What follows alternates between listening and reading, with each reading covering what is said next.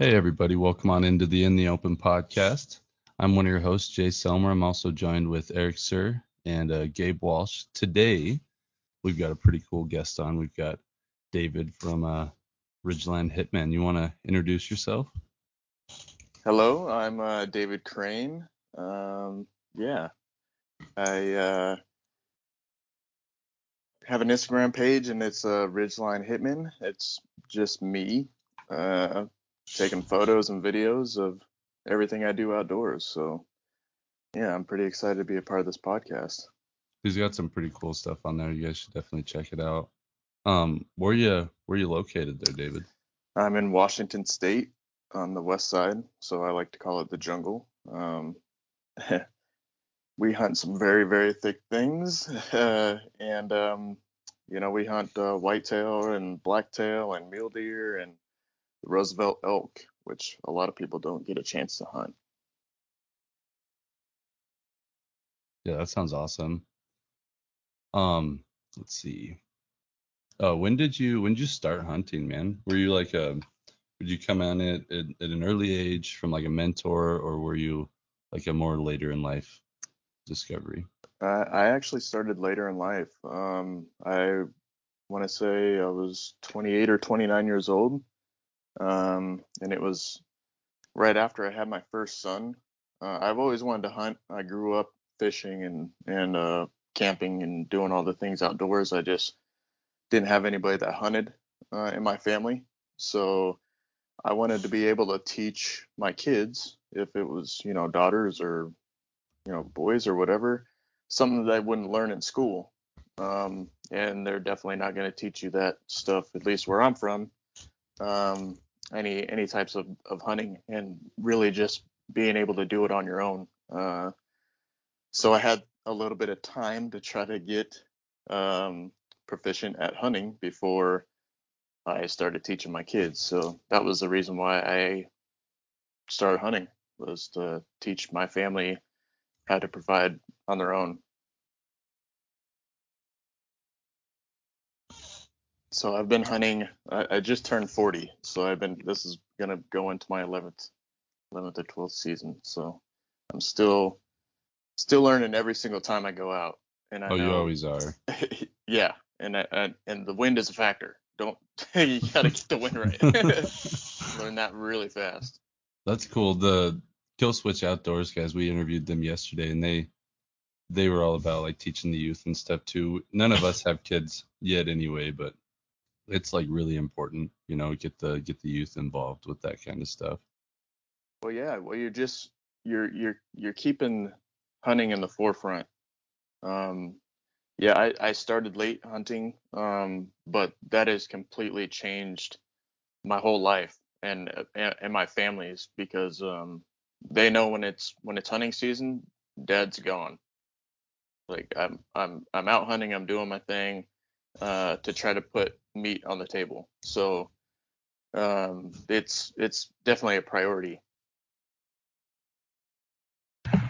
For sure, you know, and it's just really important too, just to keep those future generations being involved with hunting. Otherwise, you know, it just will be a lost art if we don't keep those people interested. And you know, with you talking about hunting, what is your favorite species to hunt then? Uh, to be honest, uh, elk. Elk is is probably the funnest thing to hunt. Um, it's extremely difficult. Uh, I hunt primarily with a bow, so I don't make it easy on myself, anyways. Um, but we all know hunting hunting is not easy. It doesn't matter if you're shooting five or six hundred yards on a on a target or not. You still have to be precise with the weapon that you have, and and practice. I I, I shoot my bow every weekend. Uh, I try to shoot my bow at least three to four times a week just in the backyard. Um, my rifle, uh, I, I try to shoot that a few times. Uh, you just you have to be proficient with your weapon, or you're never gonna. You can get on as many animals as you want, and something could be very, you know very minutely off, and then all of a sudden, boom, your hunt's over. Because sometimes you only have that one opportunity, and you know you gotta you gotta get it done. Oh yeah, you got to be really proficient, you know. Yeah. Yeah. I, I wanted to uh, ask you something related to that. Uh, you said your favorite are the Roosevelt elk. Will you talk about kind of the hunting style that you use over here? It's uh, like archery. We're we're calling a lot, um, a little spot and stocked, and when it gets to rifle, it's almost exclusively spot and stalk. So will you kind of touch on some of that? What it's like in Western Washington?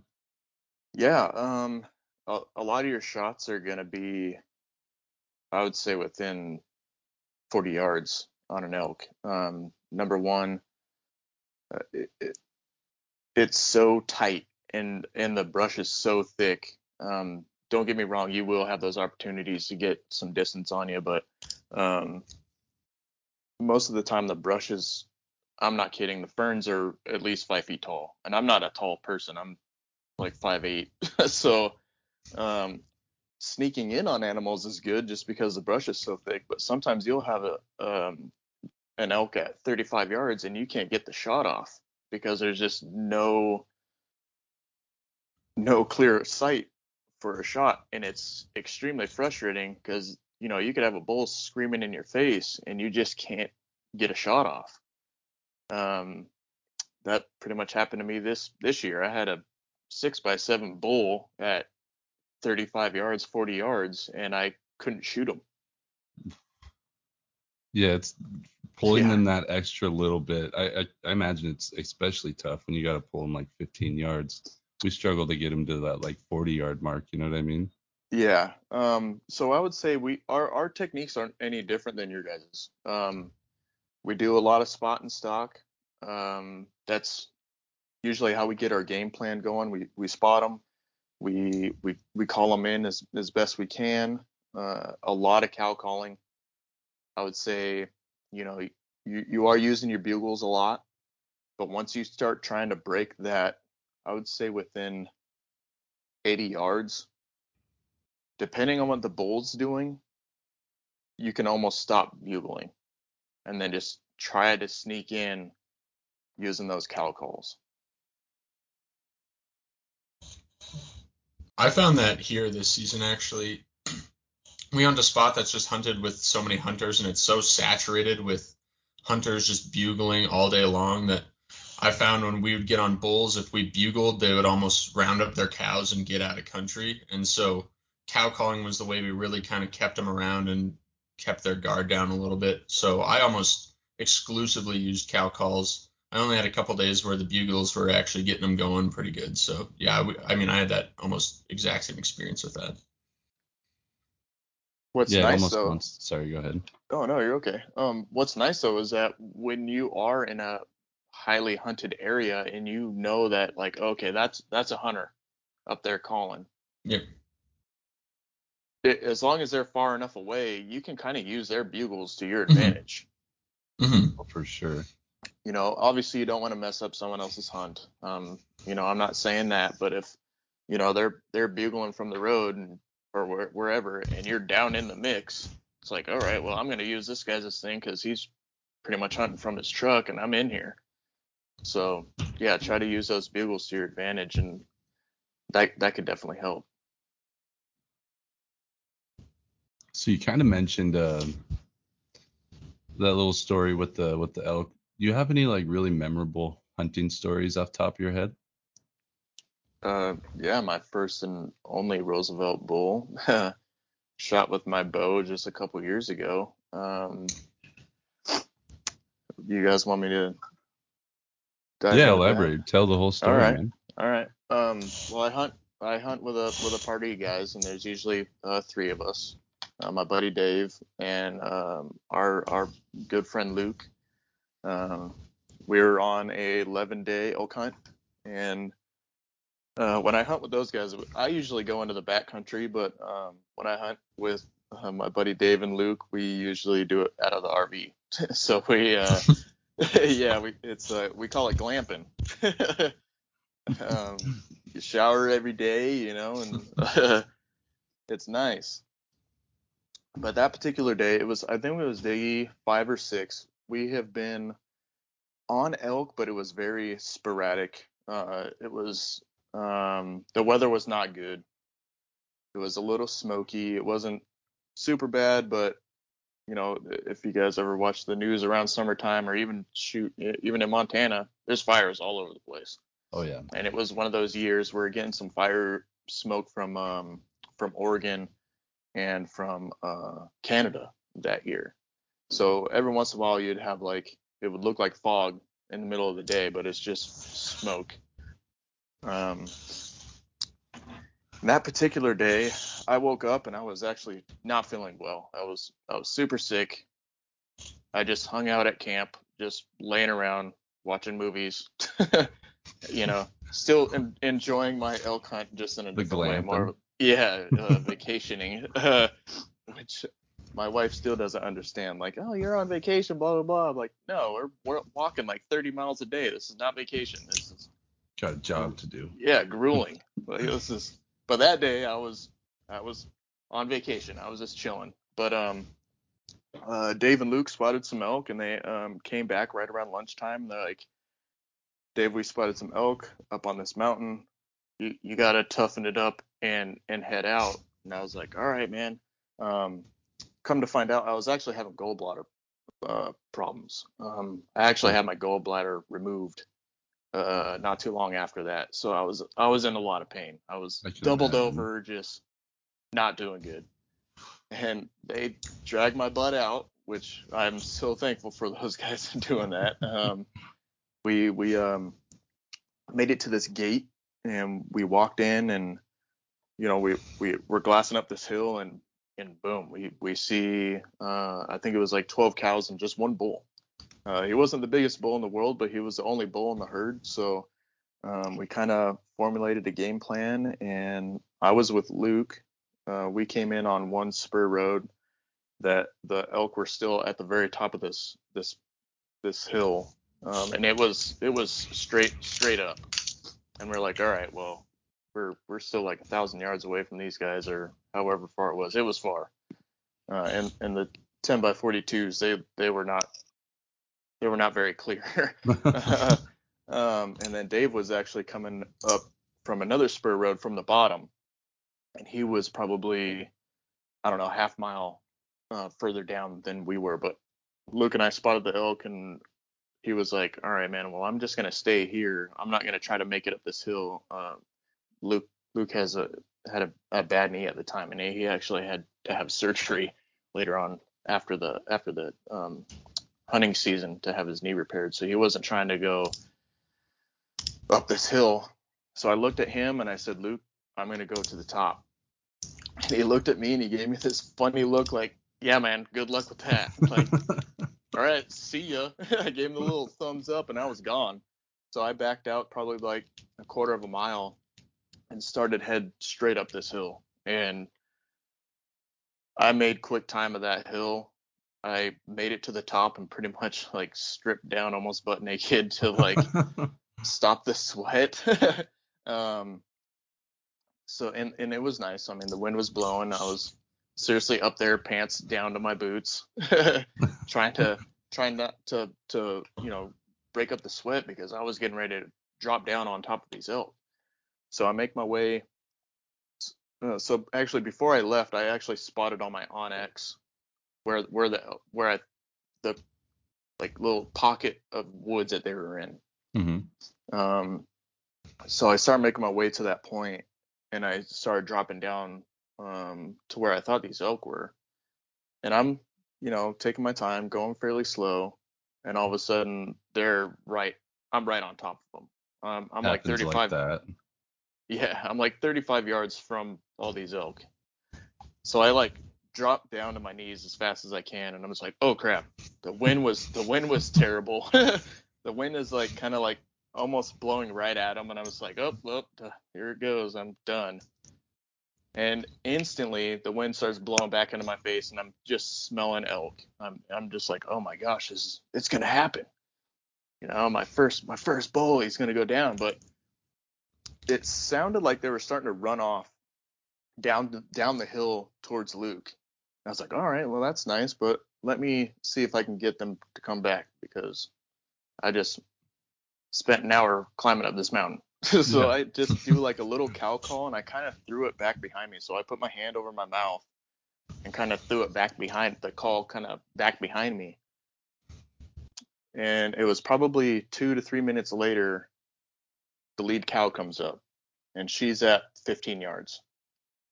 And I'm like, well, looks like the bull's not getting a shot today. I'm gonna smoke this cow because uh, um, the unit that we hunt, it's a three pointer better or antlerless, so Okay. we we can shoot cows.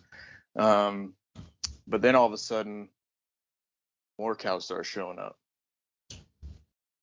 More cows start showing up, and then all of a sudden, I start seeing these antlers breaking through the trees and stuff, and I'm just like, oh, here he comes, here he comes, and then I'm shaking like a leaf. I'm I have cows at like 15 yards, so I'm like trying not to to move or do anything or you know breathe because they're right on top of me, and I'm just shaking like a son of a gun. And uh, finally, he pops out, and it's right at 30 yards, and I'm having the heck of a time pulling my bow back, and I am shaking so bad and I've never been like that. like I'm shaking, my bu- I'm like, there's no way I'm gonna shoot this freaking bull. I'm shaking like nobody's business. I can't even get it back, and I finally just take a breath, like, Dave, you can do this. And then I draw back, send the arrow. I actually thought I missed him, to be honest with you, because everything just took off. I almost get ran over by a cow. the bull heads down, and all of a sudden I'm seeing this blood spraying out of him, and I'm just like, yes. And he just tumbles over. He probably went like 45 yards down, straight down the hill, and uh, that was it, man. I I I was just so happy. It was it was crazy. And I'm like getting goosebumps just talking about this. Uh, oh no, I feel it too. That's freaking awesome, man. It was it was insane. It, and it, the hill the hill that I was on is wide open.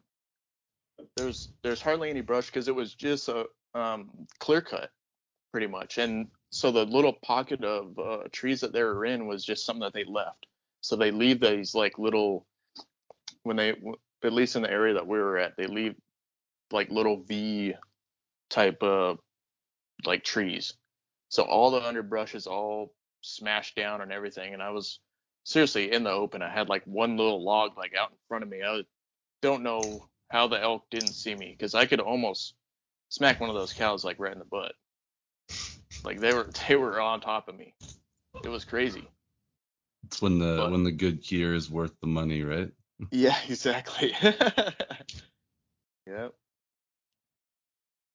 But yeah, it was uh it was it was crazy and I I called up uh Dave and, and Luke and I was like bull down, bull down, you know, and they're like, ah, you know, BS. And I'm like, no, and I send them the pictures and they're like, we're coming straight up the hill right now. See, they they come running up the hill like, holy crap. it was it was awesome. It was definitely worth the the pain and agony of of, of the hunt. It definitely was worth it. And it right after that, my stomach didn't hurt for the rest of the trip. yeah, for sure. it was uh it was great. That was probably my my favorite accomplishment for myself. Um yeah, was that was that bull. Um haven't had any opportunities since. Been very, very, very close. But uh hunting Roosevelt elk, I was explaining before we started recording, you know, the born and raised guys make it look so easy. Um and it definitely is not. Uh, they they have a honey hole or something, um, but but at least for my group, and we we give it our all. We you know we're out there giving it 110 percent, and sometimes it just doesn't happen. oh yeah. Sometimes I wonder if there's some private land involved there, you know? Oh yeah, uh, yeah. yeah. You never know. You I mean, never know. You never know. They just seem like good guys anyway. But Yeah. yeah. yeah, Well, well, they got a lot of good companies backing them too. So I mean, if they were, they would have been caught by now. to Oh be yeah. honest with you. Like they would have been caught by now if it was something like that. But uh, those guys are good. They're just good at their craft, man. Just they've been in the in the elk for you know how many years, and, and they're just smacking them down and smacking them down and smacking them down. And I know I know it's going to happen for me in the same way because we're on elk every single year. Um, I actually called in a bull for my buddy Luke this past year. He just he missed him, so it, it it's going to happen. Might not be me. I don't care if it's me. As long as someone in my party, if we can get down an elk, I mean that that's that's a hunt well well deserved. And also like those failures, they really they really help build you and you understand like what you did wrong next time and you're going to start making more better decisions and that in turn means more success. Oh yeah. Yeah I'm, i mean every single hunt if you're not learning something then you're not doing it right. Um, you know either it's a success or a failure. Um, i actually don't say any hunt's a failure just because you you are going to learn something so for me this year i was a um, shooter and a caller and i would have a, a bull hang up at 80 yards dang near all the time. And, you know, I'm just trying to figure out, like, what am I doing wrong? What am I doing wrong? And it's not anything that I was really doing wrong. It was I wasn't able to cut the distance being the shooter and the caller. So it would have been nice if I would have had a caller with me or a shooter in front of me. Yeah. And we would have had it done easy. Because I had this bull come in probably six or seven different times, but he would hang up at about 80 yards. And the bull that actually I had at 35 yards was a raghorn bull that just happened to walk walk right in front of me. He didn't. He was came in super silent. Like I didn't even hear a stick break or anything. He just walked through some really thick crud right in front of me, and I was like, "Well, how did I not hear this guy?" it was insane. Gabe, you had a question here for David.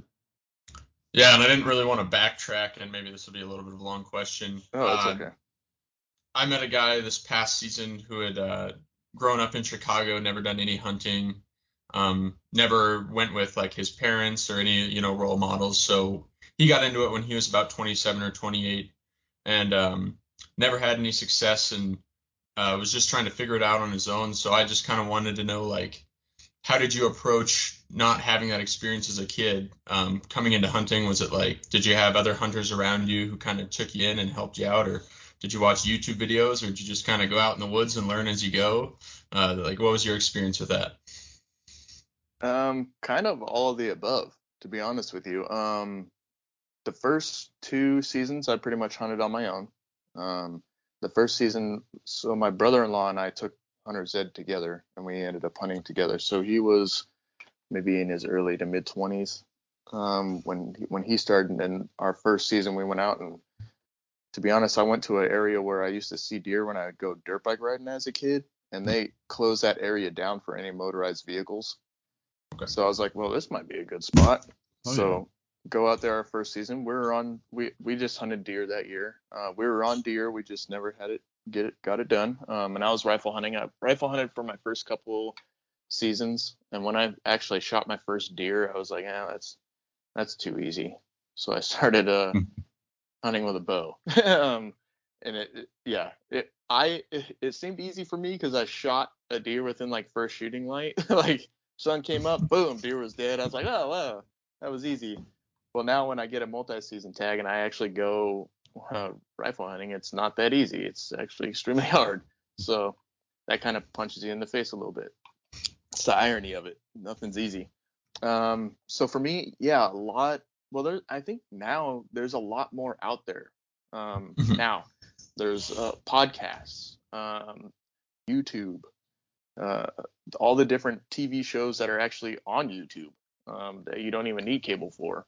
Um, I, I, would say um, when I really started diving into hunting and trying to learn more, I actually went to a gun club um, and got around a lot of like-minded people. Uh, and when I did that, started picking their brains, um, it started to get a little bit easier. Um, onX is is awesome, awesome tool. Oh, yeah. Or or if you use Base Maps, Base Maps is also a really good tool.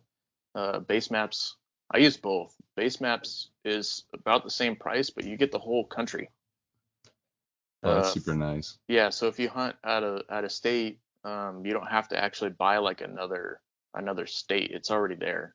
So base maps is really nice to use. Um, I would say it loads a little bit slower uh, when you're trying to bring up your maps and everything, but it it, it works. Um, but if I was to give that um, gentleman any information, if he has no friends around him that hunts, um, so I, uh, Dave and I went to high school together, and Luke and, and Dave have been friends since they were like babies.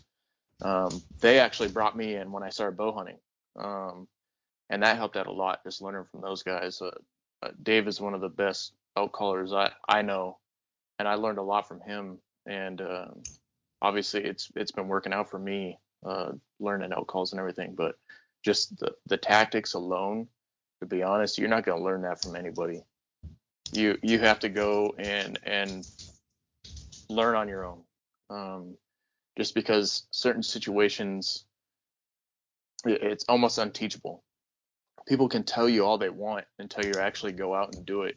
Um, so I, I believe the, the, tactics and all that stuff you can you can kind of get a generalization of what to do, but until you're actually in it and doing it, um, I, I, think hands-on is the best. But any avenue, I, I would say check out all the hunting podcasts because every single one of them is different. You're going to learn different information. Check them all out, all of them, um, and then pick the ones that that pertain to how you hunt. Because uh, I mean, there's a lot of them out there that are tree stand or blind hunting. I don't do any of that. Uh, I tried tree stand hunting one time and my my butt got numb and my legs got numb and I was like, uh, this is not for me. Maybe when I'm like 80.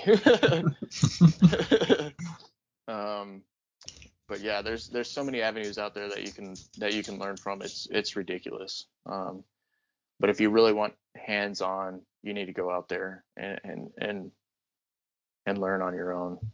I would say I would say fail on your own, but you know every oh, every failure is a learning experience. So I I, I don't think there's really a failure in anything that you do when you're hunting. Um, it's just a learning experience. So hand, hands-on is the best way to go. I totally agree with that, and it's nice just to, I even if we're not seeing anything, it's just nice to be out there and like just being in nature. There's something something about it, like spiritual connection. I'm not spiritual by any means, but just you have a deeper meaning. I don't know. Don't want to get too philosophical with it, but yeah. No, but there is. I mean, that's a real thing. Um, you know, I, I I'm a church going person. I go to church and um, I always just call it God's country. Just you, you go out there, you're you you can be in your own thoughts, and I do a lot of the a lot of that out scouting. Um, I, I think scouting scouting is an awesome tool. It's out of season, right? If you get on animals, you can actually kind of fake a pursuit on one, um, as long as you don't just you know start bumping animals out of there. But I mean, you can kind of learn how animals react to things, um, what they're feeding on. Obviously, you know, when you're scouting, sometimes they're not going to be in that area when it comes to hunting season, but um, scouting is an awesome tool. I love scouting. Scouting is it, it's great. I love it. Yeah, sure thing. And you know, just being able to get that first experience outside, you know, because there's definitely if you're training for hunting, you know, reading stories, podcasts, listening to them, it's just going to be those experiences where you know you're not going to be able to have that first time you know you can't prepare for that situation where you see that elk at 30 yards you know maybe you can put as many bows in the 3d target as you like but nothing's going to replicate that adrenaline in the moment and just being able to experience that would be is pretty important oh yeah definitely well like i said i i, I shoot my bow a lot and all of a sudden this bull walks out at 30 yards and i'm shaking like a leaf like how do you there's no there's no training for that. Like I've shot my bow thousands of times and I'm just like, oh my gosh, I can't pull my bow back. What's That's when you like on? hope the repetition is just there. You know what I mean? Yeah. yeah. The well, yeah. So they say muscle memory, right? Like yeah. I had to actually tell my body do this. like what's going on? Yeah, muscle memory doesn't help that much when your muscles don't want to work. Something like that. yeah, exactly. Hmm. like I can't I can't even train like that. Like I've done I've done the like go run a mile, shoot your bow, go run, you know, blah blah blah, shoot your bow. That's simple. Like I can do that, you know, all day. Like you can't replicate your muscle shutting down. Like what? what is that? Yeah, it's you can't like the adrenaline is just almost indescribable to people when you're in that close to an animal. It's just something that you don't experience anywhere else, and it it just happens when you're that close. You can't you can't do it in practice really. It's so it's just I mean that's where experience comes in. Just the more of those experiences you have, the better you're able to kind of control yourself and learn how your body reacts and how you calm down. But you can't really practice that other than just getting out in the field and getting those experiences. Yeah, and and that's why I say just you know going out there and learning and learning the best you can. Obviously, if you have friends that have hunted and all that stuff, it's good to learn from them as well. Um, but when you're put in a hunting situation and, and it's game on, like you're putting a stalk on an animal or something like that, the only way to learn is to actually do it. There, there's no For sure. And at least explanation. Definitely. And at least these, you know, telling people these stories and stuff will at least make people aware of, hey, when you see an elk at 30 yards, you may freeze. yeah, it happens. it's a giant it's, fucking animal, just like yeah, right and it sucks. So uh, the year before that, I shot a cow and I had like no problem, and that was at 12 yards, and I mean it was breathing on me. it just ran straight up to me. Ploop, no problem. Whoop. Done. That's pretty yeah. impressive. Yeah, yeah, it dumped over. So, it did like a jump up and just fell right over. I was like, "Ooh, that was cool." For sure. So, what would you say the kind of equipment that you would like gear, that kind of stuff that you would be sure to bring out or just recommend? What would what are your thoughts on that? Well, to be honest, you get what you pay for. Um, I've gone from the cheapest of the cheap stuff just because you know starting at a later age you don't know what gear to get. You really you really don't. And I, and you know if you you grow up hunting you know you're gonna see those kind of mistakes as you as you get older. But when you got to buy it on your own and it's not your dad buying it you're like man this stuff's super expensive. So i went cheap and and the stuff didn't last. So i would say you need to get yourself a good pair of boots yep 100% agree. A good pack, because if you're packing meat out, you don't want your pack to fail. And there's pr- plenty of companies out there um, that have awesome packs. Uh, for me, I use EXO. Um, it's a great pack, but I know people use Stone Glacier, Kifaru. I mean, the, I, we can go on and on with, with packs. There, there's plenty of packs, but I would not skimp on a pack. Um, if you're looking at the price tag and you're like, oh man, it's $500. Yeah, it is. It might even be a little bit more, but you're going to get a quality quality item that's going to last a long time. Um, I would say a good set of binos. Mm-hmm. Um, yeah, you don't need the Swaros.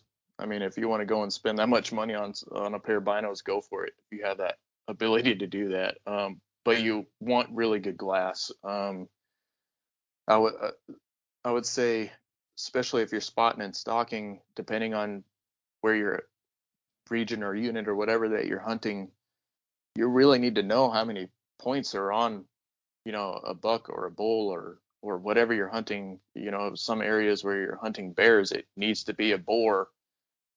For me, that's hard to determine. I that you know, big heads and ears spread apart. You need to know all that stuff.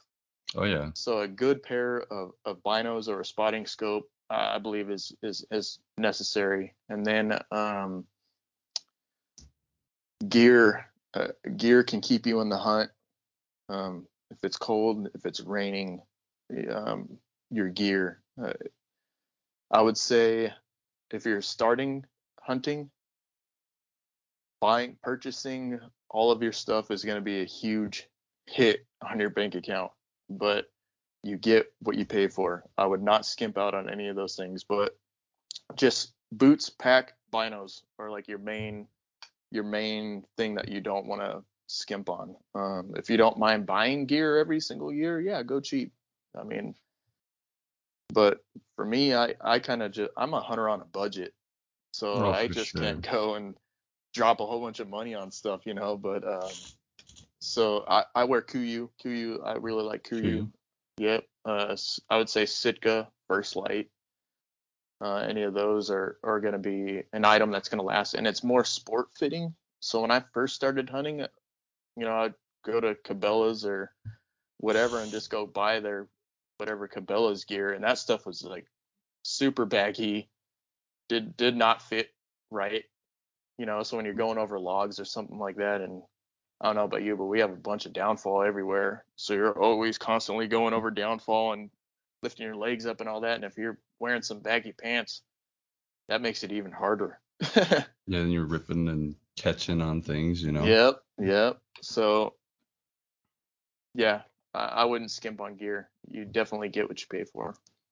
Before we diverge from gear here, real quick, um, we do have a couple questions. Uh, th- this one pertains to this. So uh, it's from Montana Sportsman. They sent it in. What are your go-to hunting boots? Oh, um, I wear Crispis. Uh, I have a Crispi Thors, the Thor twos. Um, I would say don't wear the regular insoles that come with them. Uh, buy an actual like decent insole.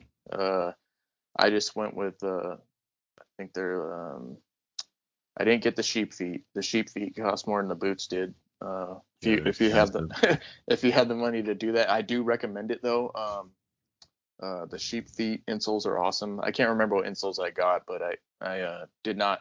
I wore the insoles that came with them uh, for the first season that I got them, and to be honest, my feet hurt so bad.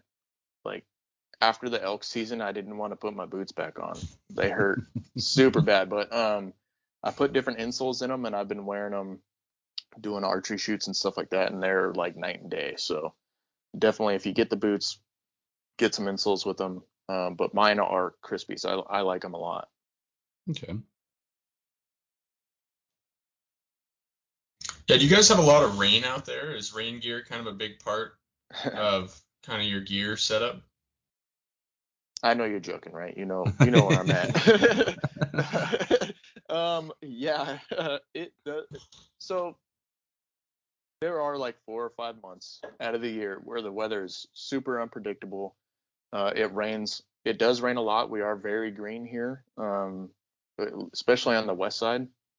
It's very, very green, uh, and it does rain quite a bit. So even during September, when it could be, you know, 100 degrees, I still have my rain gear inside my pack, um, and and a puffy, just because it can go from early morning, you know, when it's dark 30, when we're trying to get into where we're going in, it could be 40 degrees, um, and then all of a sudden it could be 90 degrees that day. So I I have my rain gear and I have a puffy, no matter what.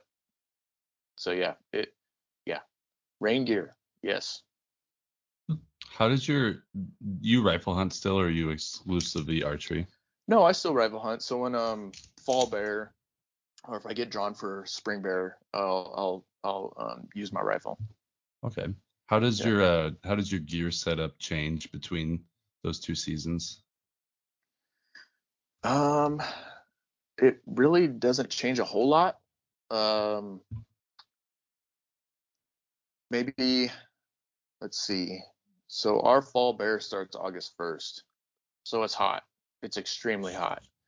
Um, uh, the Kuiu pants that I have, I'll usually have the guide pant or the pro pant, and I don't have an underlayer on. I just and I have the zippers in the back like all the way down, so I'm getting full ventilation. Um, then they just came out with the it's like a 50 FPS um, like hooded like little shirt, but I, I mean it's extremely thin. Uh, it's nice to have the hood because the hood will keep your neck from burning or the tops of your ears from burning. Um, and I and I wear that. Um, I would say going into September, uh, I might have um, like a like an Under Armour pant or a Kuiu. They have like the um, a lightweight uh, like I don't know stretch pant like a uh, but you can unzip it. So if it starts to get too warm, you just pull your pants down just to your boots, and they they'll come undone without taking your boots off. Uh, I'll use those. Um, when it when it gets back into like October, November, um, I'll have my rain gear usually in my pack, um, and uh, a guide pant and a guide coat, and that's pretty much it. I mean, my my gear doesn't change a whole a whole lot. Um, I would say I always have my puffy and my rain gear no matter what, even in August. Okay. Um, yeah, you never know you, in Western Washington, right?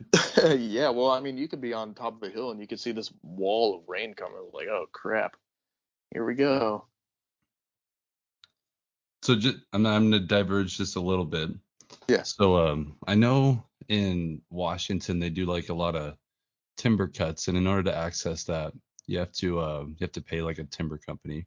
Yep. And I don't know what the public land situation is. This kind of a two-parter, so just kind of touch on how uh, you access that, what type of public land is, and we also got another question from Ryan Thompson. Um, he wants to know like pros and cons of the block management and stuff like that. Um, sorry, it's kind of a big one. If you want to just no, chunk it up, however you want to approach uh, it. I would say the timber companies. I I pay to play is what what I call it. Um, over on the west side, it's really hard to find state land or BLM land or any anything like that. Um, most of it is timber companies. So instead of trying to find those little chunks where it could be overhunted big time, uh, at least on the west side. On the east side, it's a little bit easier. Um, it's extremely steep uh, in the state lands. Um, it's extremely hard hunting. When I hunt mule deer, I, I I'm over on the east side, and I like hunting deep in the back country and the really steep, nasty stuff. And I go in deep because I know no one's going to be back there, so I can have a whole mountain range to myself, which is excellent. Over on the west side, everything's so thick you don't even, you you wouldn't even know if there's a hundred a hundred hundred yards from you in some situations. Um, so I I pay to play. Uh, I I pay for a timber pat pass. Um, and to be honest with you, most of the elk are in those in those areas. Uh, and it's what's crazy is that they're in huge mountain ranges where they own all this land. Um, there are there are you know really large chunks, but it's extremely hard hunting because you're not hunting the the the animal, you're hunting other hunters. If that makes sense, um, you, you could be going down into some steep, nasty stuff, and then it's like, oh, that guy's really good at elk calling. Like, like dang it, he tricked me. Um, so a lot of the time is is pay to pay to play. You know, just got to pay for that timber pass. It it's it sucks. It's expensive. It, it's not cheap. Um, but worth it though. You know, you're getting into elk and yeah, you know, yeah. And we've we have our area kind of down. Um, yeah, it, it it's it's fun, but I'm more transitioning towards the east side. So I think once my buddies are kind of, we have one coming in from Tennessee. He moved to Tennessee um, uh, last year, and I think once he's pretty much done coming back to Washington State, that's when I'm going to go to the east side. Just I'm on elk all the time over on the east side. I'm just waving at them, you know. It's like, hey, how's you it got going? more public land and stuff too, you know. Yeah, yeah. Now the block management, um, I don't really get into any of that stuff. That's fair. Totally fair. um, I know I know for a lot of um, the west side, uh, you can get yourself into some into some trouble just because one timber company might own one section and then another timber company might own another section. So like you need to call the other timber company and see if like, hey, do I need a pass for this or is it walk-in only? Um, you know, is it is it still legal for me to hunt in here? Type stuff. So um, there's there's a lot of areas like that. There is a lot of state land too, but for me, I haven't really gone into some of those areas. Um, it's definitely some opportunities that I want to get into and, and scout more because I would like to save some money. Oh, Um, for sure. These uh, timber uh, passes are super expensive, and one year I bought two. That was a bad Oof. mistake. It's not. I, I bet you it's kind of nice too working those timber patches because they they clear cut and then provides that habitat, and you're not really having to trudge through all the thick shit all the time. You yeah, know. and that's a lot of our glassing is in in some of these different uh, clear cuts. Um, because like I said, they will leave like these little patches of timber in there, and sometimes during the day, that's where they're they're bedding down, and is in those little timber patches. So you, you can catch them. Now getting a play on them is a whole different story, but as long as you're seeing elk, you're you know you're in the right spot. And if you're in elk, you know you you got a shot.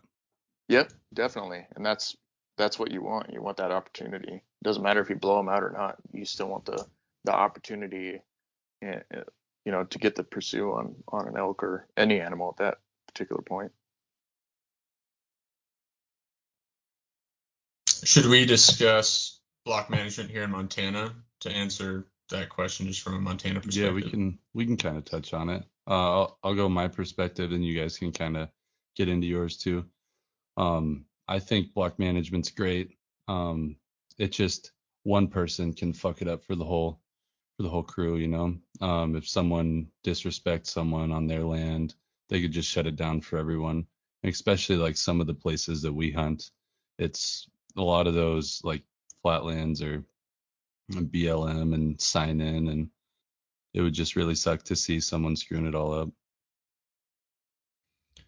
I will say, like, a lot of the land we hunt, the block management isn't great land, but the thing it does here is pretty much gives you access to Forest Service beyond the block management, which is Yeah, really nice because it would be really hard access to that state land or um, Forest Service land um, if you didn't have access over that block management. So that's really helpful. And there's some some decent block management hunting.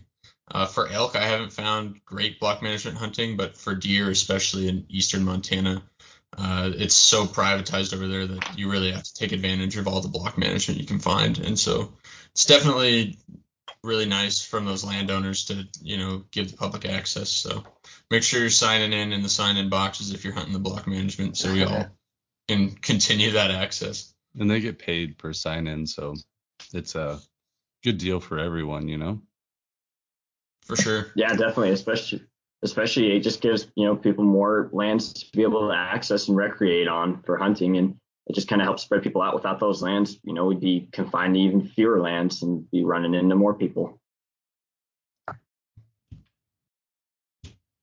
Yeah, we have a we have a lot of the block management um, over on the east side, um, but it's more probably actually similar to Montana. It's more deer country. Um, Mhm. we actually did see 2016 um we did hunt on one of those lands and it was actually someone's property so we went up to the the lady's house we actually did chores around her house um to to get a little bit more access uh, to different parts of her property she owned a ton of acreage and she was like oh yeah we own this property over here and blah blah blah and we're like oh well we cut some wood for you and do you mind if we hunt over there? and uh, Perfect. Yeah, it was actually really awesome. But yeah, there's you know the sign-in sheets and all this other stuff, and um, we actually had dinner with the family. It was it was actually the coolest experience I've ever had, and I and I shot a deer off her property, so it was really cool. That's awesome. There's some good people out there, you know. Just gotta treat them right. Yeah, definitely. You don't want to mess that up, and you don't want to mess up the opportunities for other people to hunt that. Um, it's extremely important that we have these lands to hunt, and you know we need to be stewards of the land and do the right thing. I know there's people out there that don't, but I mean, I would say that 99% of us we're all good good dudes, good oh, people. Oh yeah. You wanna you wanna talk about the fitness that you have to attain while hunting for elk over in your neck of the woods? I don't really know how mountainous it is. Over here it's like you're gonna get your ass kicked even if you are in shape, you know? Yeah, I would I would say there is no um, real way to do it. to be in shape for a mountain uh, because it doesn't matter how good a shape you are in or what you think is good shape, you're gonna get your butt kicked. But for me, I don't stop working out. Um, I don't stop. There there isn't anything like, oh, I need to get in shape for hunting. No, I just don't get out of shape. Uh, I keep on the grind. Mon- I usually work out in the gym Monday through Friday. I'm pretty lucky I have a gym at my work. Well, that's nice. Um, so yeah, my lunch breaks are um, me working out. Uh, and then, you know, on the weekends, like I said, I shoot my bow a lot. Um, we have this walkthrough co- course and it's up and downs and, you know, all this other stuff. And then uh, I'm constantly scouting. I'm in the mountains quite a bit.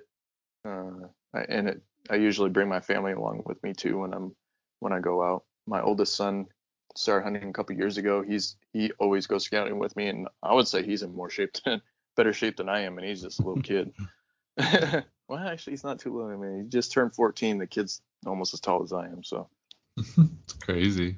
yeah, he's a little beast. Um, yeah, so it, I don't know. It would be hard to tell somebody like, oh yeah, you need to get into shape for hunting. Like, I would say if you're new to hunting, start getting on a stair stepper, put grab your pack, put some weight in it, go walk around your neighborhood.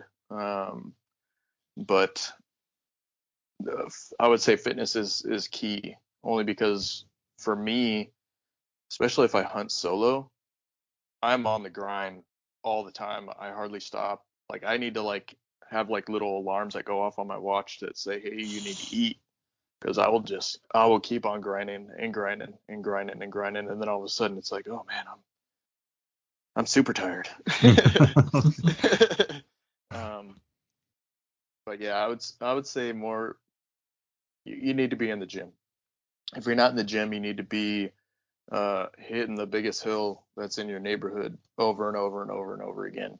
Uh, especially if you're coming out west. Let's, let's say you're, you know, in Florida or something. You want to go hunt Montana or Colorado or Utah or wherever you may be. There's Idaho. Idaho is like probably even the west sides of Montana. It's steeper than steep. Like you go look down something, you're like, oh my gosh. It just keeps on going. Yeah. It doesn't stop. Like where is the bottom? Um, but you need to be ready for that. I know if I was to go get an elk tag in Idaho or Montana or anything like that, they're going to be in that steep stuff. You're going to have to go down there and then you're going to have to take your butt back out. So, I mean, you need to be ready for the nasty, nasty stuff. And, and I don't think you can do that just being on the couch. You, you need to, you need to grind. Uh, I would say anybody hunting the West, you need to be prepared for the nastiest stuff you've ever seen in your life. Yep, not fun. And then you got to deal with the elevation too. Oh yeah, yeah, that's a People whole that aren't factor. accustomed to that, you know. Yeah, I I don't know what it, I haven't hunted Colorado yet, but I I have no idea what it'd be like to start off at like twelve thousand feet. Like that's that's nuts. Whole new, just completely different. That's some to. thin air up there. Yeah, I want to get after it over there, but um, man, it would it would stink to be sick for like two or three days just trying to acclimate to to the terrain over there. That would suck. Yeah, I think that's an important note. If you're if you're having if you're coming from Florida or something on the east and you're gaining all this elevation, don't push yourself too hard on the first couple days because no matter how good a shape you're in, your your lungs and your body's just not gonna be able to handle it. So you have to ease yourself into that elevation. It's don't don't put yourself in a bad situation because you just want to push through some of that, especially with the elevation, because there's nothing you can do about it. You're just gonna have to let your body adjust. Yeah, yeah, that and that's exactly right too. You really need to listen to your body, and when when your body's saying, "Hey, you you can't move anymore," just stop. Just stop. use that listen opportunity. yeah, use that opportunity to glass or something. I mean, I I think glassing this steep high country is is your best bet of seeing animals. Um, because usually if you're just trudging along, you're just gonna start kicking stuff up, and then boom, your opportunity is gone because now they're in the next county. For sure. You can cover more country with your eyes than your legs anyway, you know? Definitely. Yep. Yep. Yeah. Good pair of glass. And especially if, yeah, especially if you're pushing yourself too hard and you finally get in the spot and you're just shaking or your breath is just super heavy and you're just shaking and keeping your rifle or bow unsteady, that's going to impact your shot. Oh yeah, definitely. Yeah, you're you're already done before the hunt started. I mean, I had one of those this year where I hiked up this hill, didn't glass in the bottom, got to the top. I picked the left side instead of the right side. When I glassed back across to the right side, there was a group of 30 elk up there. I've never ran. I ran down the hill. I ran across, ran up. I was about. I got to about 800 yards when they cleared out of there, and I just never got back on them. So, yeah, you can save yourself a lot of time and energy, and give yourself a better opportunity if you just sit behind the glass a little bit longer. That's a hard thing though. I mean, because number one, you're just excited to be out in the woods and enjoying what you you know what you're out there to do, and that's to hunt. And and it's extremely hard to like really calm yourself down. I mean, it, Mhm. A lot of hunting is just a huge mental game. Oh yeah. Well, for sure. So if you can get your mental game right, like one of the people that I really like to listen to for for podcasts, and he actually doesn't do them anymore, is Remi Warren. Remi Warren's closing the distance. Like So I'm- good. I'm I'm really upset that he's not doing it anymore. I mean, his last episode was at the end of 21, and I mean, you can learn learn a lot from that podcast. Um, so anybody out there wants to listen to Remi Warren speak, I mean, the dude's a, a he was a guide for years and just a just an awesome hunter. Um, he, his mental game is is like top notch, top notch mental game, and uh, if if a lot of hunters can get their mindset um, right for the situation, I mean, you you should be successful every single time you go out. And I'm successful as in finding animals and you know the the the um, notching a tag. That's like the cherry on top. For me, the successes are just like seeing animals. I actually um I commented on one of his posts here just a couple days ago and I was like, dude, we missed your podcast, blah blah blah. You're gonna have another one. He actually responded and said that he's gonna have he's working on something that should be coming out pretty soon. So I'm sure it'll be similar to cutting the distance, but that made me really happy. yeah. Um, yeah. He's he's awesome to listen to. Um, I actually learned a lot the last couple years just listening to his um, Mhm. podcast. So he like really goes in depth, you know, really Mhm. covers everything you want to know. Well, and it's really good because it's if you're a beginner and you've never set foot in the mountains, it's good to listen to. And if you've spent, you know, 30 days a season in the mountains, it's still you're going to learn something no matter what. It's for all levels, and it's strictly there to educate hunters and kind of help them, give them some tips and tactics on, you know, being a little bit more successful. So yeah, definitely worth a listen if you got some free time.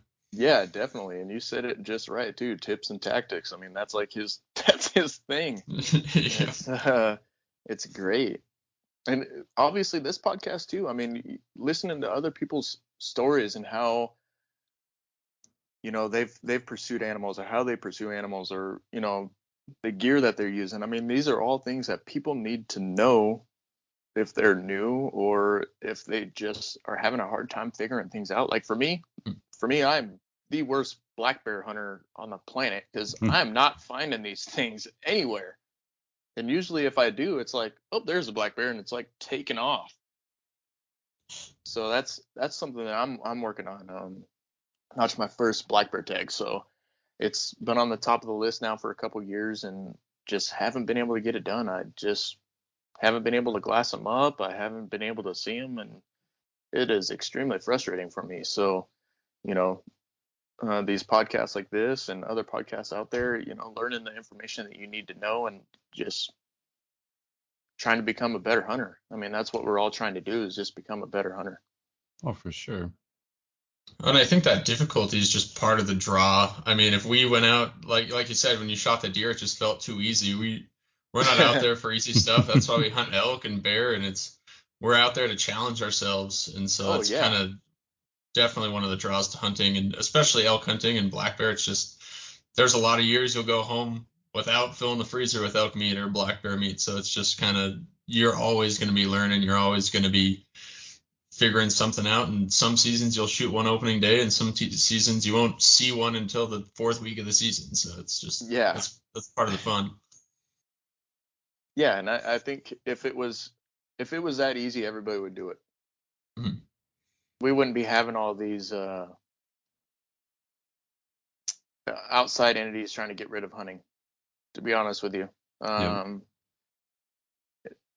that's a whole nother topic, and that and it sucks that we're kind of going through this with our with our nation and all these other states that are getting their uh, hunting privileges taken away or trying to. Um, it yeah, it sucks, but for for the hunting community, you know, uh, uh, it's been great seeing how everybody's come together and tried Yeah. to help out. Not even their home state, you know, California. What was it? Arizona. Arizona just lost all their privileges for game cameras. Like, Utah too, and then a lot of I think Yep. New Mexico maybe they they lost trapping a lot of trapping privileges and and it's just Sucks people's opinions too. It's not anything Mhm. science based. It's yeah literally messed it's the social science. yeah, Ugh, it's frustrating. yeah, Well, and the, these people say they're trying to save the animals, and no one wants the animals saved more than hunters. If we didn't have the animals, we'd have nothing to hunt. So we're all about having healthy populations and seeing lots of animals. So, and conservation, I, I think as hunters, we care about the animals at least as much, if not more, than any of the population who's totally against hunting. yeah. would- and- Yeah. Sorry, Yeah, I would- ahead. No, I would totally agree. And and we know quite a bit more than the regular population about these Mhm. animals. Like we need to know what they're eating, where they're sleeping, Yeah. you know, all all those things. And it's like some of these people don't really even know like where to find these animals. They just Mm-hmm. Mhm. know that people are hunting them and they don't they don't want that. Mm-hmm. It's yeah, it's ridiculous. I just Well, don't think they should even be at the table unless Yeah. they can start forking out some like some hunting funds towards it. You know what I mean? Mhm. Like Oh hunter yeah. dollars, 100% saved so many species, and there's so much money going into conservation because of that, and I don't see any money from them. Right. Yeah. Well, they don't understand. I mean, here in Helena, uh, the South Hills is kind of up into the hills that surround Helena, and every single year we have two or three trouble uh, nuisance mountain lions running through neighborhoods. And there's actually an old news video of a black bear running down my alley, and I'm pretty far into town, so people on the East Coast and people, you know, who don't have those animals don't really know what it's like to live with them and have them running in town and you know have your pets be at risk or your children be at risk if they're walking to school. Um, a Yeah. child's a really easy, you know, target for a mountain lion who's hungry and moving into town. So managing those numbers is really important and it shouldn't be as simple as we don't like people hunting mountain lions so we don't want them to do that it should be looked at really i think region wise even within certain states it's a lot different here in the west of montana versus the east so i don't think uh, you know national standards on how we should hunt these animals are the right way to go about it Yep, totally agree with that. I mean, look at California. California has a huge mountain lion problem. Hikers are getting mm-hmm. killed every single year, but yet they keep it the same. So pretty soon, hopefully, the you know the camel's back will break, and they like, okay, now now now 20 people are dying a year from mountain lion attacks. So yeah, we can manage it. We can help manage that. Just allow us to do it. We can manage it without hurting the population of mountain lions and without hurting the species there and keeping them at a very sustainable and healthy level where they don't need to attack people. so it's a win-win for Yeah. everyone. even if they were just to do a limited tags for certain areas where there no where there's a high rate of cougar attacks Mhm. make it a draw Yeah. i mean there's so many different ways you can manage it to make it to make it work so yeah It is what it is. It's never gonna stop. no. I have a lot of faith for the future though. Like COVID, it uh brought a lot of people close to the outdoors. Actually, brought a lot of people, made a lot of people like get interested in hunting. So Yes, there's good and there's yeah. bad in that, but hopefully more good. You know. Yeah, I actually have a, a friend um, from work. He's always hearing me talk. I've, I've worked with him for 10 years or something like that. And he's, you know, known that, I was a hunter and all this other stuff. And he was finally like, man, these stories sound so awesome. He went out and bought a bow. And then next thing you know, he did his hunter's ed and he was like, I'm ready to hunt, man. Let's do this. So we, we shoot bows and stuff all the time. And he's going to be hunting his first season this year and he's 30, just turned 36. That's awesome, man. Yeah. So I got I'll be ha, I'll have a new hunter that I'll be uh, taking underneath my wing. So him and and my son. So yeah. So why don't you talk about how you started Ridgeline Hitmen and uh, where that kind of originated? Um very simple actually. Um I I wanted to show what the outdoors uh, look like to the general public. Um and it's beautiful. Um and then all my hunting adventures uh, take a lot of photos and videos. I try to video as much as i can. Um, i do have some videos up on youtube. Uh, they youtube is hard man. Uh, getting subscribers and everything it's not easy. Uh, and and that and it helps if you actually put things on the ground. People want to see you know things on the ground and to be honest with you it doesn't usually happen like that. So i'm just a normal guy doing normal things out in the outdoors and i just wanted to share my my story um, doing that. And the name the name i usually always hunt from the top going down. So uh, i'm usually up on a ridgeline, glassing and doing my thing. And the hitman is just you know there's animals that you kind of put on your hit list like you've been glassing up an animal like i want that one like that's the one that I'm going after. We need to find we need to find that one that we're gonna go after it. So um yeah. And it's it's uh it's just me. So a lot of the filming and all that other stuff is is either solo or I'm I'm filming, you know, one of my buddies. But uh yeah, it it's uh, doing any type of solo hunting that is like the most difficult thing alone and then trying to film it like puts a whole nother aspect of difficulty to to hunting. So some of the times during like late season when it's like, man, I gotta feel this tag, the cameras are at home. like Oh yeah. it's the cameras stay at home. It's it's uh you know 200% effort going into trying to fill a tag. Um, but it, it's it's fun. I like I like doing it. I like um, showing people, uh, you know, my state of Washington. Not a lot of people um, show what Washington's all about. Um, I'm really grateful for the P and Wild guys because they they hunt Washington and they show they do a lot of deer hunting. Um, I know they're getting into a lot of waterfowl and stuff like that, and they do have a couple elk hunts. Um, but most of their hunting is done on the east side. So um, the east side looks looks completely different than the west side.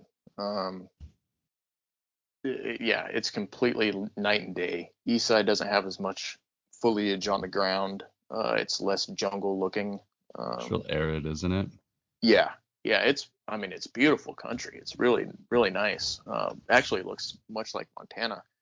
Um, I would, I would say you guys' stuff is probably a bit steeper in some of the spots, but uh, we do have some really beautiful mountains and, and country all, all over the state. But um, yeah, I just wanted to show my story and and just keep it rolling. See what happens. With a, just had a quick comment because it's so funny when you you said you put like your hitmen because you see certain animals and you put them on your hit list and I mean even this year you know hunting the same spots this if you're seeing the video of the bull behind me me and him played chess match all year long. All year long. getting in you know week after week getting in on the same bull, and it, it is funny how you almost develop a relationship sometimes if you're hunting the same animals where you know what animals there and it's just playing that game of cat and mouse. It's it's something that you can't really describe. You just have to experience of being in there and uh, just being with those animals. So I, I, just thought that was kind of funny.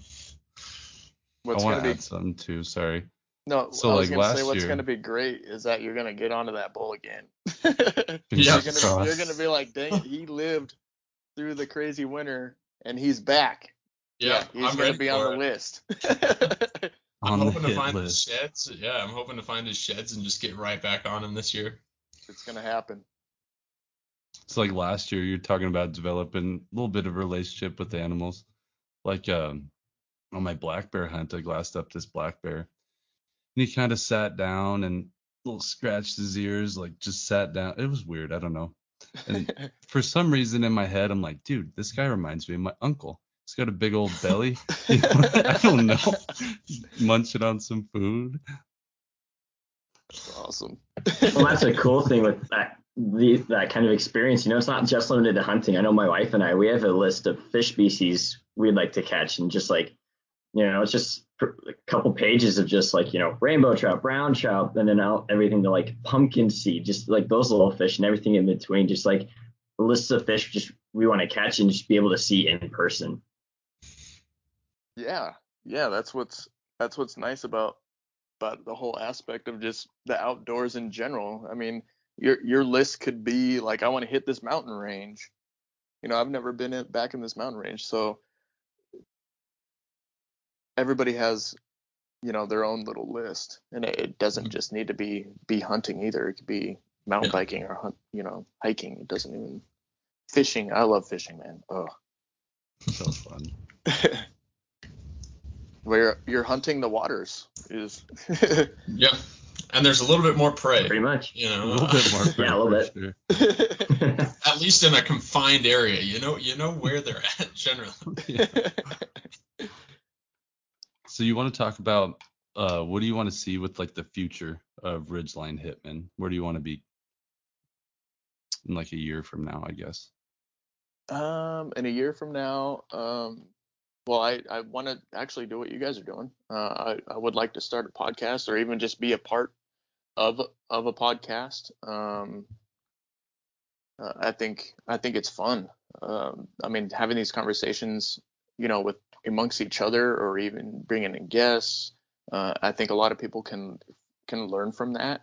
Um, I believe podcasts are an awesome learning opportunity for you know new hunters or people that are just trying to like little even this little bits and pieces that they can get off of a podcast like oh i've never thought of that or i should try that piece of gear or um i really do need to try to cut the distance or be better with my weapon or you know whatever it may be. Um, someone can actually just catch those bits and pieces off of a podcast. Um, and and i would love to be a part of that. Um, and uh, I would like my YouTube channel to to grow just a little bit, maybe just a hundred more subscribers would be nice. I'm not trying to like, I'm not trying to get paid from it. It would just be nice to reach more people uh, and sure. show and show them my style of of hunting, um, which is you know similar to a lot of other people, but they're not doing it in Western Washington. So, you know, hunting hunting Roosevelt and and blacktail deer isn't something that everybody can do. Um, Roosevelt or in just a couple states.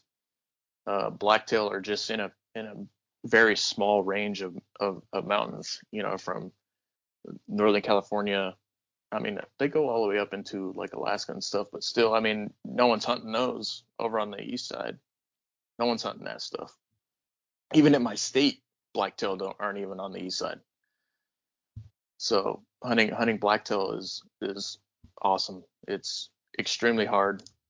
Uh, the gray the gray ghost is is real. Like they seriously really only come out at night. So trying to catch them and and learn where they're going to be and stuff like that, it's extremely difficult. Um, yeah, the difficult level for Western Washington hunting is, you know, 200%.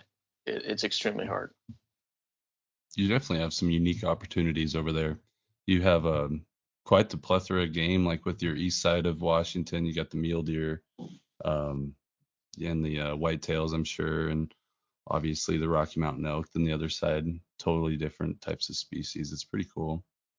Yeah, and, and just hunting them is completely different. Um, hunting whitetail is super hard. Uh, you do need to be pretty much in a tree stand or a ground blind because they are super skittish. Like they'll catch you from a mile away. I don't know how they do it, but they do. Because when I go turkey hunting, that's the other species. I love turkey hunting. Man, that's so fun. Um, just because they respond. The animals that respond are funner to to hunt than I guess the ones that you got to be like super stealthy on. But um, every time we're out turkey hunting, I, you know, my son was like, oh, there's a deer. He's like, how the how the heck did that thing see us? Like, cause all you see is the white tail flip up and they're gone. Yeah. It's like, oh my gosh, it's like a mile away. but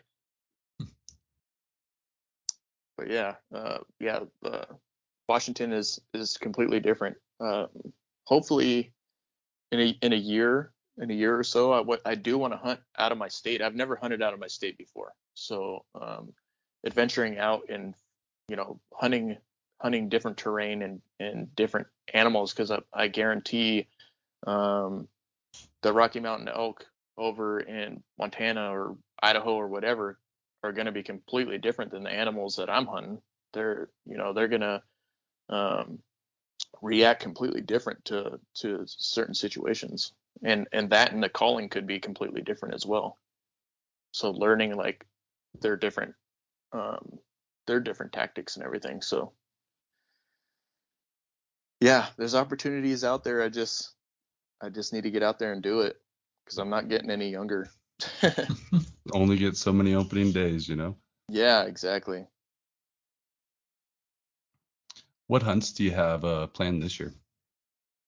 Um, well, I was supposed to go to Florida and hunt uh, hogs and, and turkeys, which I don't know if I'm going to be able to do that. I just switched uh, jobs, so the time off might not uh, line up, but um, definitely um, fall bear. Uh, we don't know if we're going to have a spring bear season um, here in Washington State that is uh, going to a vote in March 21st.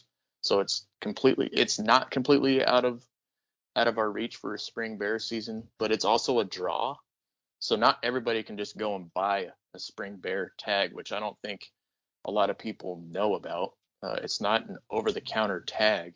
Uh, it's it's a draw, so you have to put in for it, and then you get you know drawn for the tag. So everybody that puts in doesn't get a tag, which I don't know why they're trying to get rid of a spring bear tag. I think where it's not even a percent of spring bear tags get filled.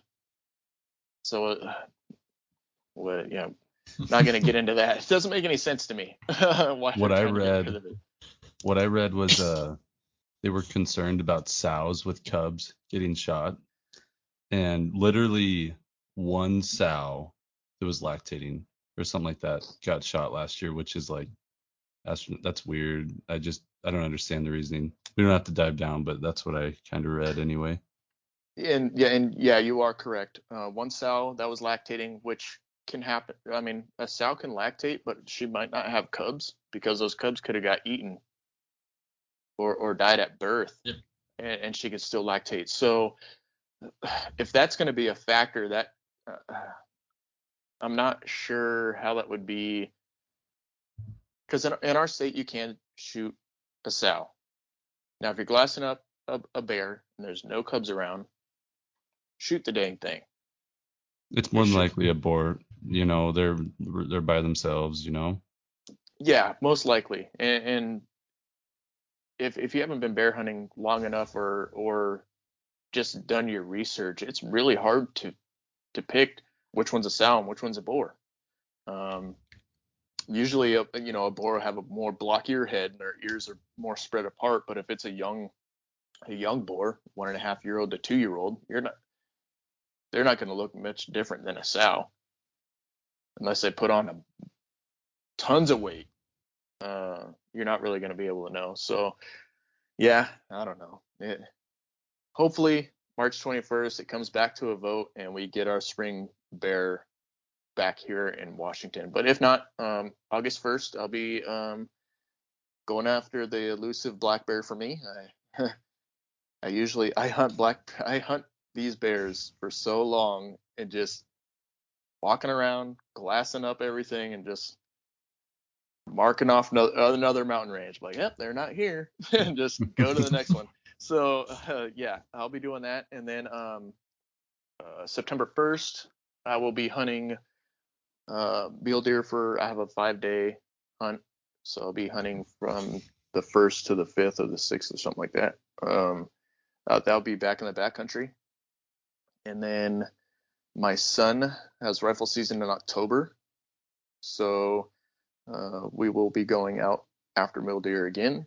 So I kind of use my mule deer hunt almost as like a also like a scouting trip for his because usually they don't move very far from where they are in September than October unless it's like later in October. Because then the snowfall starts coming down and then they they kind of they're like right on that fringe of like deep snow and just uh, a couple inches of snow. So they kind of like hang out in the fringe. Um, and then let's see.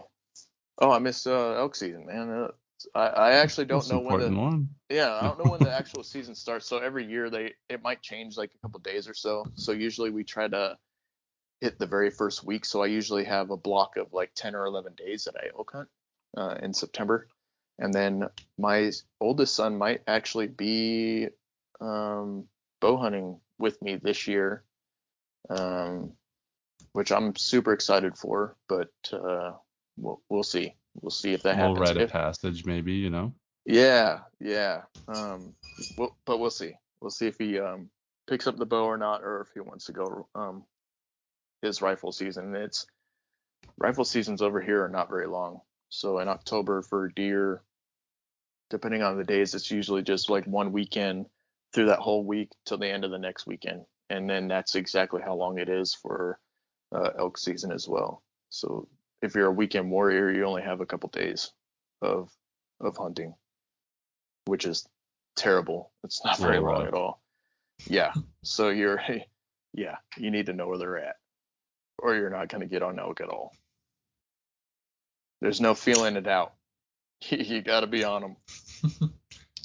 Yeah, that ramps up the pressure. I mean, we're six week archery, six week rifle over the counter. So we got you, you're not feeling the pressure as much right away. You, you got a little bit of time. So I can't even imagine just having two weekends and the week in between to make it happen. That's that's a lot of pressure on you. That'd Yeah. be rough. Our archery season is fairly long. So deer deer season is usually from September 1st to the 31st, and late season is like November. I don't know, November 21st through December 31st, and Okay. then uh, late season elk. I think it's like a week and a half for archery.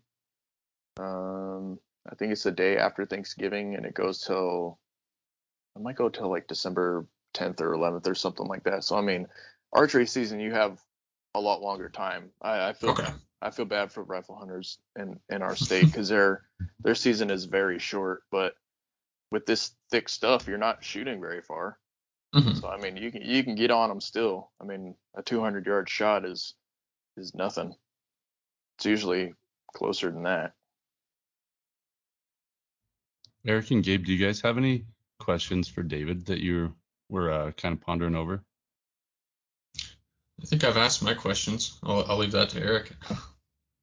Oh, you know, I think we've covered a lot of it. You know, it's just really interesting just to kind of sometimes I kind of get lost sitting back and just listening. And yeah, it's thank you though. It was awesome. Did you want to plug all your socials and uh, where everyone can find you, David? Yeah. Um. So uh, Ridgeline Hitmen on Instagram and uh, also Ridgeline Hitmen on YouTube. Uh, that's the best place to find my outdoor stuff. And then I have another Instagram. It's just me. It's uh, David Crane. Um, that has just uh, has a lot of everything. I do a lot of dirt bike riding, snowboarding, and I, I have too many hobbies. My wife says so. I, I do a lot of crazy stuff. So yeah, um, yeah, that's that's pretty much it. Cool. Well, uh, appreciate you having you on. Like we'll definitely love you on again, have you on again. It was a it's a good time, man. Yeah. Um, thank you for the opportunity to be on your guys' podcast and uh, nice meeting all of you. Um, hopefully here in the future, let's get a hunt going. I would love to uh, Absolutely. Come to Montana and, and check it out. And to be honest with you, I wouldn't even mind just, just coming out there and filming. Um, if we can't, uh, you know, figure out like a, a hunt or something that, that I could join you guys on. And especially, I don't really want to know, like, you don't have to tell me all your secret spots, you know, like those are, those are sacred to people, you know? So like, if we do get a hunt going, let's like pick a spot on the map where maybe you guys never gone before. So that way it's like new for all of us. So Yeah. not, not finding the secret squirrel spots. Well, we've only got like 20 new spots picked out, so there. Hey, there, there you go. there you go. That's awesome. But yeah, thank you guys. Um, this was this was definitely fun, and hopefully, um, you guys will have me on again soon. Uh, Absolutely. because this was this was fun. It was awesome. All right. Yeah, well, thanks for listening in. Yeah. Sorry. I just said we love having conversations, hearing new perspectives and stories. It's it's as hunters, it's really nice to just hear. I, I mean, hearing stories, just I'm as immersed when I hear them as I'm like I can feel like I'm there. So yeah, Um, lots of fun. get for- goosebumps sometimes. You know what I mean? Yeah. Oh yeah, No kidding. Well, if and you just wanna forming that community too. Oh yeah. yeah, definitely. If you want to stick on, we can talk a little bit after. Uh, but we're signing off. Thank you guys for uh, listening in, and we'll see you next week.